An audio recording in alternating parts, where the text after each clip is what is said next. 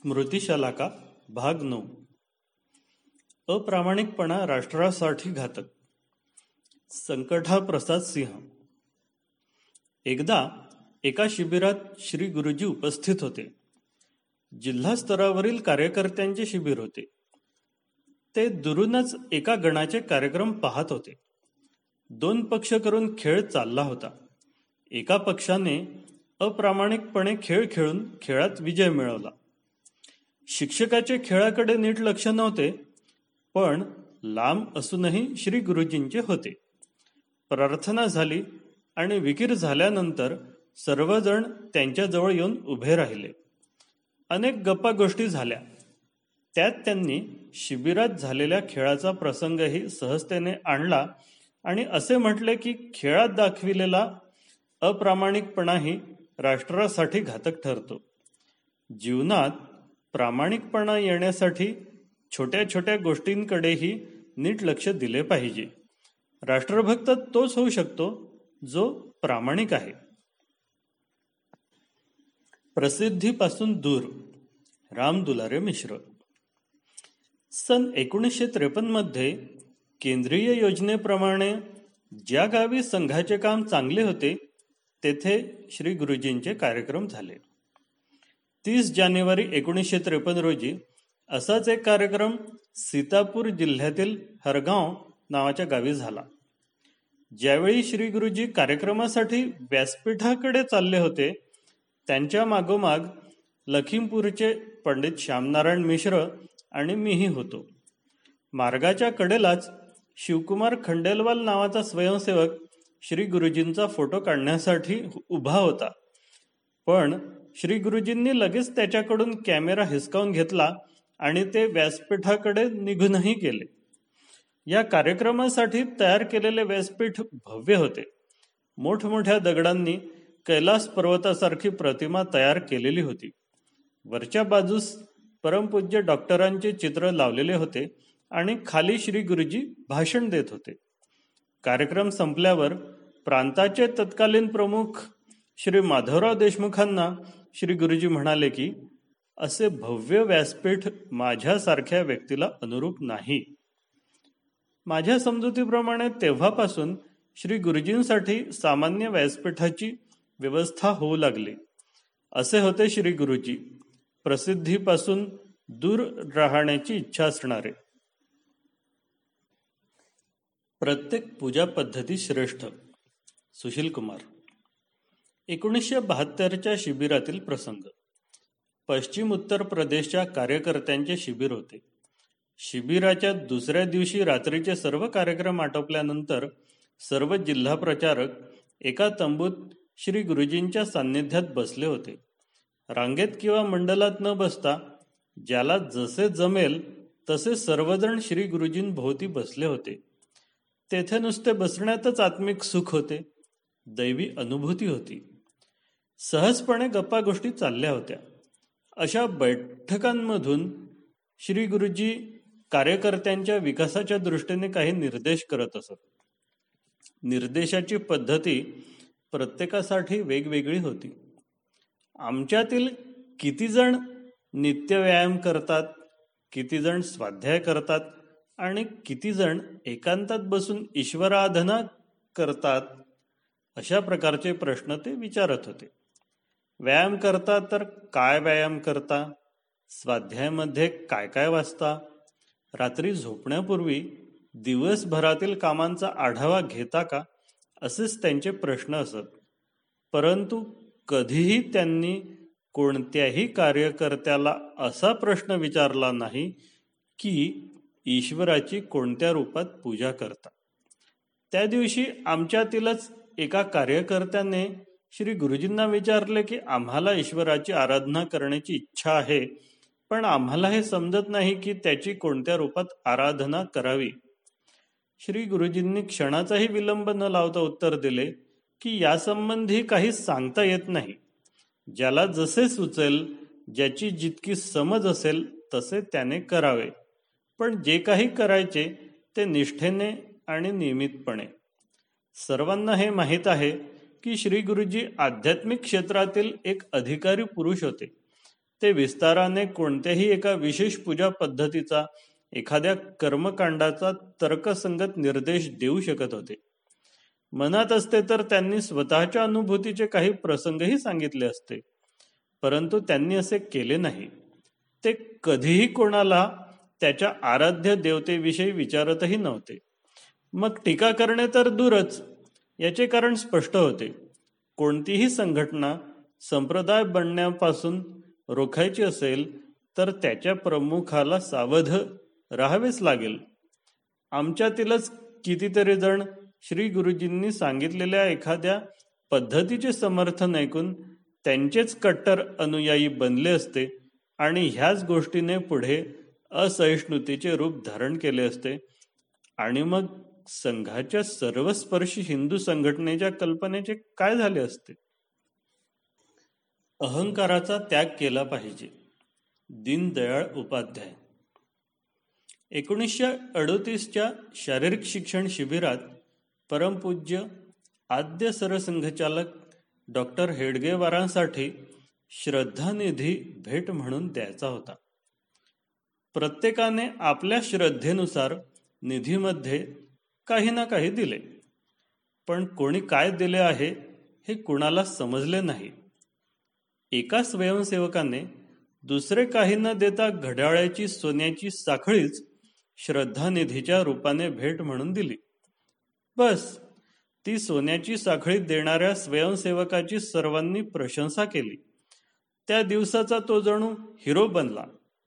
सर्वाधिकारी या नात्याने समारोपाचे भाषण करताना श्री गुरुजींनी त्या साखळीचा उल्लेख केला आणि म्हटले की मी जाणून आहे की साखळी भेट म्हणून देणाऱ्या स्वयंसेवकाच्या अंतःकरणात डॉक्टरांविषयी अत्यंत प्रेम श्रद्धा तसेच आदर आहे.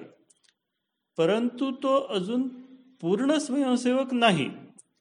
त्याच्यामध्ये कुठे ना कुठे अहम लपलेला आहे.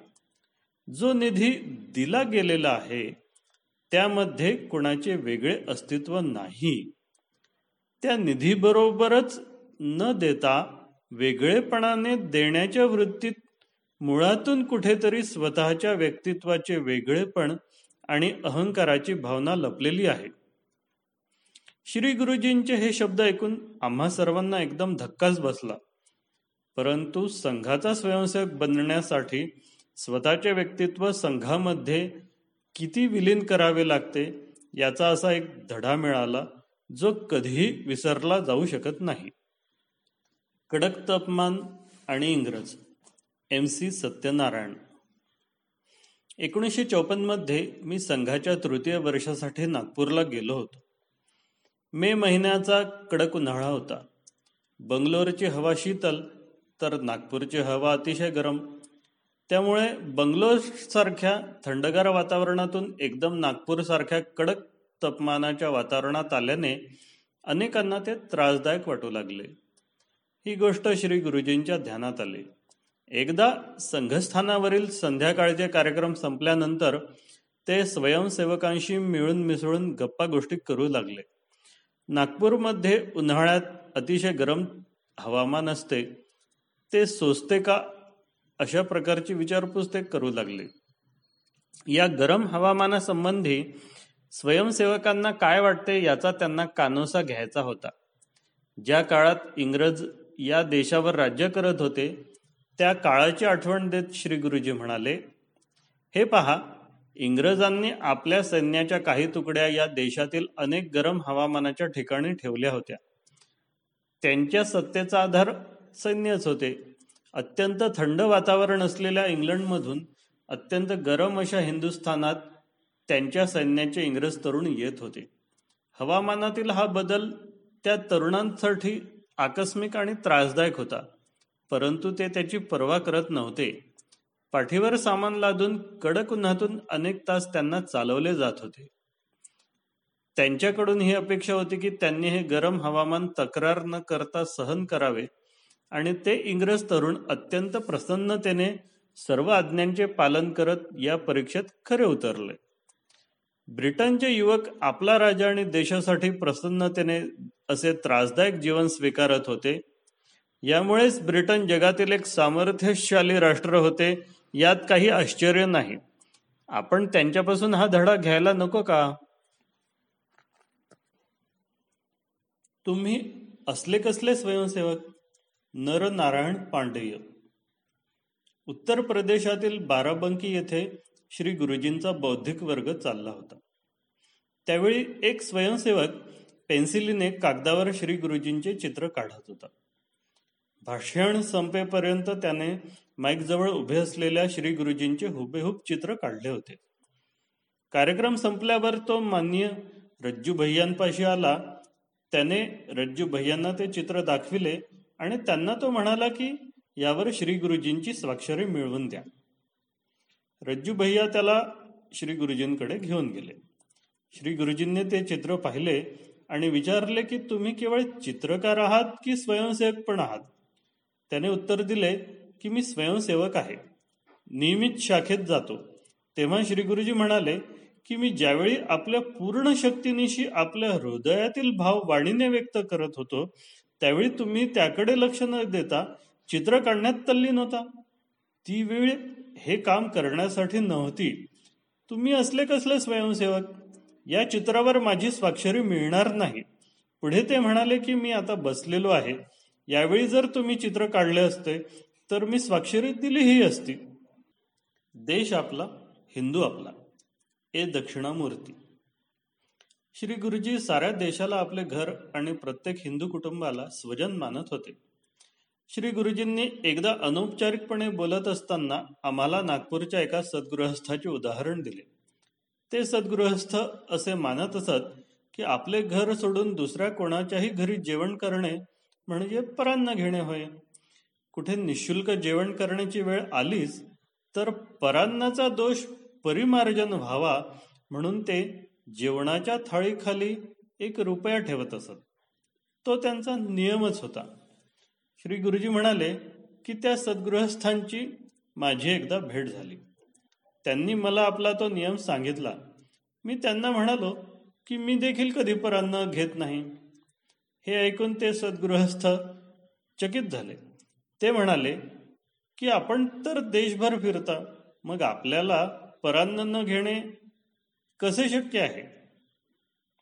मी त्यांना म्हणालो की मी जेथे कोठे जातो ते आपलेच घर आहे अशी माझी दृढ धारणा असल्यामुळे तेथेही मी आपल्याच घरी जेवण करतोय असा संतोष माझ्या मनात राहतो. ते सद्गृहस्थ यावर काही बोलले नाहीत. स्वयंसेवकाच्या कर्तृत्वावर पूर्ण विश्वास. श्री बापूराव सरकारने संघावरची पहिली बंदी कोणतीही अट न घालता उठवली. बंदीच्या काळात अनेक स्वयंसेवकांची नोकरी गेली. कामधंदा बुडाला. स्वयंसेवकांना सरकारी नोकरीत घेतले जाऊ नये अशा सूचना दिल्या गेल्या. शाळा कॉलेजात प्रवेश मिळणे दुरापास्त झाले. स्वयंसेवकांच्या पालकांवरही सरकारची देखरेख राहू लागली.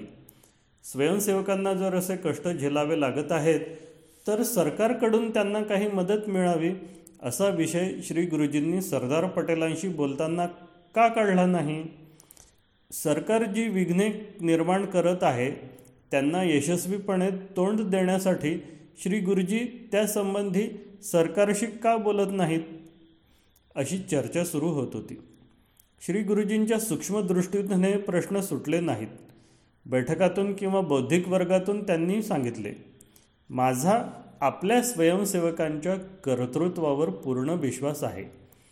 कोणाच्याही मदतीशिवाय अगदी सरकारच्या सुद्धा तो आपल्या जीवन व्यवहारासाठी आवश्यक ती कमाई करेल असा माझा पूर्ण विश्वास आहे. स्वतःच्या कर्तृत्वाने आणि स्वतःच्या कष्टाने मिळवलेल्या द्रव्यामुळे स्वयंसेवकांचा आत्मविश्वासही वाढेल. या उलट सरकारवर अवलंबून राहण्याची सवय लागली तर स्वयंसेवक परावलंबी बनेल. यानंतर संघावर संकटे येणारच नाहीत असे आपण सांगू शकत नाही. स्वतःच्या पुरुषार्थाने भावी स्वयंसेवक ती संकटे झेलू शकतील पण परावलंबी कार्यकर्ता संकटांनी हतबल होईल. बंदी काळात ज्या स्वयंसेवकांना अतिशय हानी सहन करावी लागली तुरुंगात राहावे लागले त्यांना आपल्या संघकार्यात विशेष प्रतिष्ठा मिळाली पाहिजे अशा आशयाचे विचार जेव्हा एका स्वयंसेवकाने व्यक्त केले तेव्हा श्री गुरुजी म्हणाले तसे काँग्रेसमध्ये झाले आहे. स्वातंत्र्य मिळविण्यासाठी जो त्याग केला त्याच्या बदल्यात प्रतिष्ठेचे पद खुर्ची इत्यादीची मागणी केली जाते.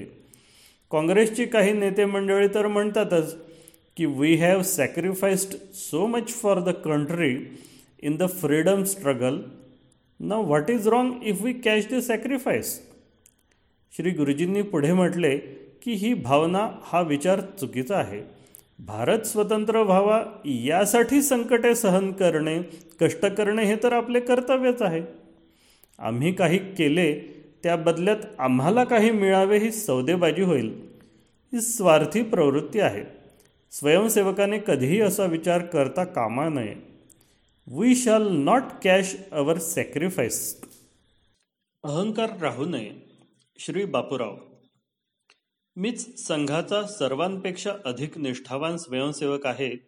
अशा प्रकारचा अहंकार कोणत्याही स्वयंसेवकाने आपल्या मनात कधीही येऊ देऊ नये असे सांगताना श्री गुरुजींनी बायबलमधील येशू ख्रिस्ताचा शिष्य पीटरची गोष्ट सांगितली.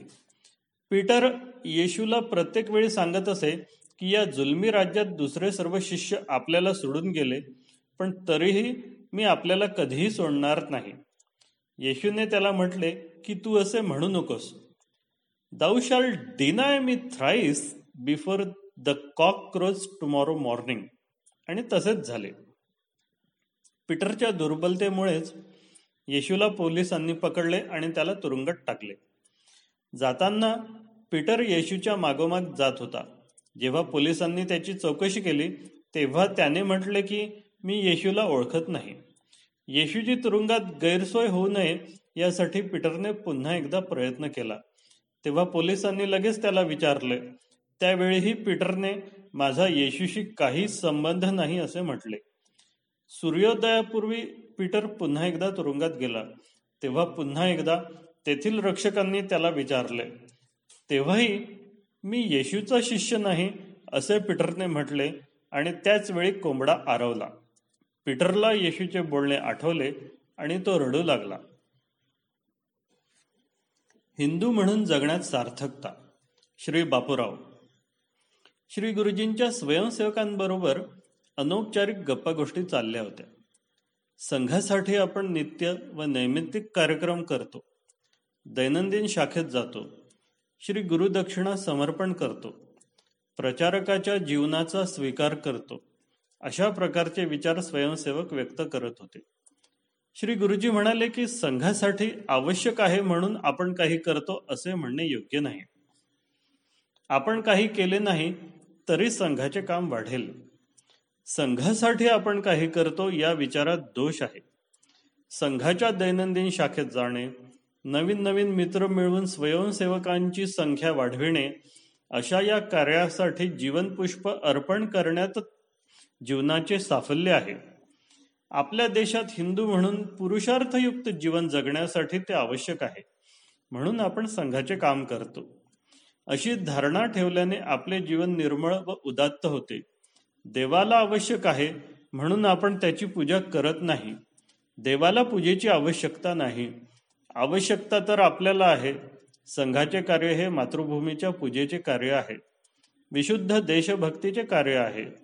ते करण्यात अगदी सर्वस्वपणाला लावून करण्यात आपल्या जीवनाची हिंदू म्हणून जगण्याची सार्थकता आहे असा विचार करणे योग्य आहे. हिंदू जीवनात राजकारण सर्वश्रेष्ठ नाही. श्री बापूराव. सोलापूरहून श्री किंकर नावाचे एक हिंदुत्वनिष्ठ कार्यकर्ते श्री गुरुजींशी सविस्तर बोलण्याच्या हेतूने नागपूरला आले. नागपूरच्या नागोबा गल्लीतील श्री गुरुजींच्या घरी ते पोहोचले. बैठकीनंतर त्यांनी श्री गुरुजींना म्हटले की राजकारण हे आपल्या जीवनाचा परिपाक आहे. असे असूनही आपण संघाला राजकारणापासून अलिप्त का ठेवता? श्री गुरुजी म्हणाले की संघकार्य करताना मी केवळ हिंदूंशी बोलतो.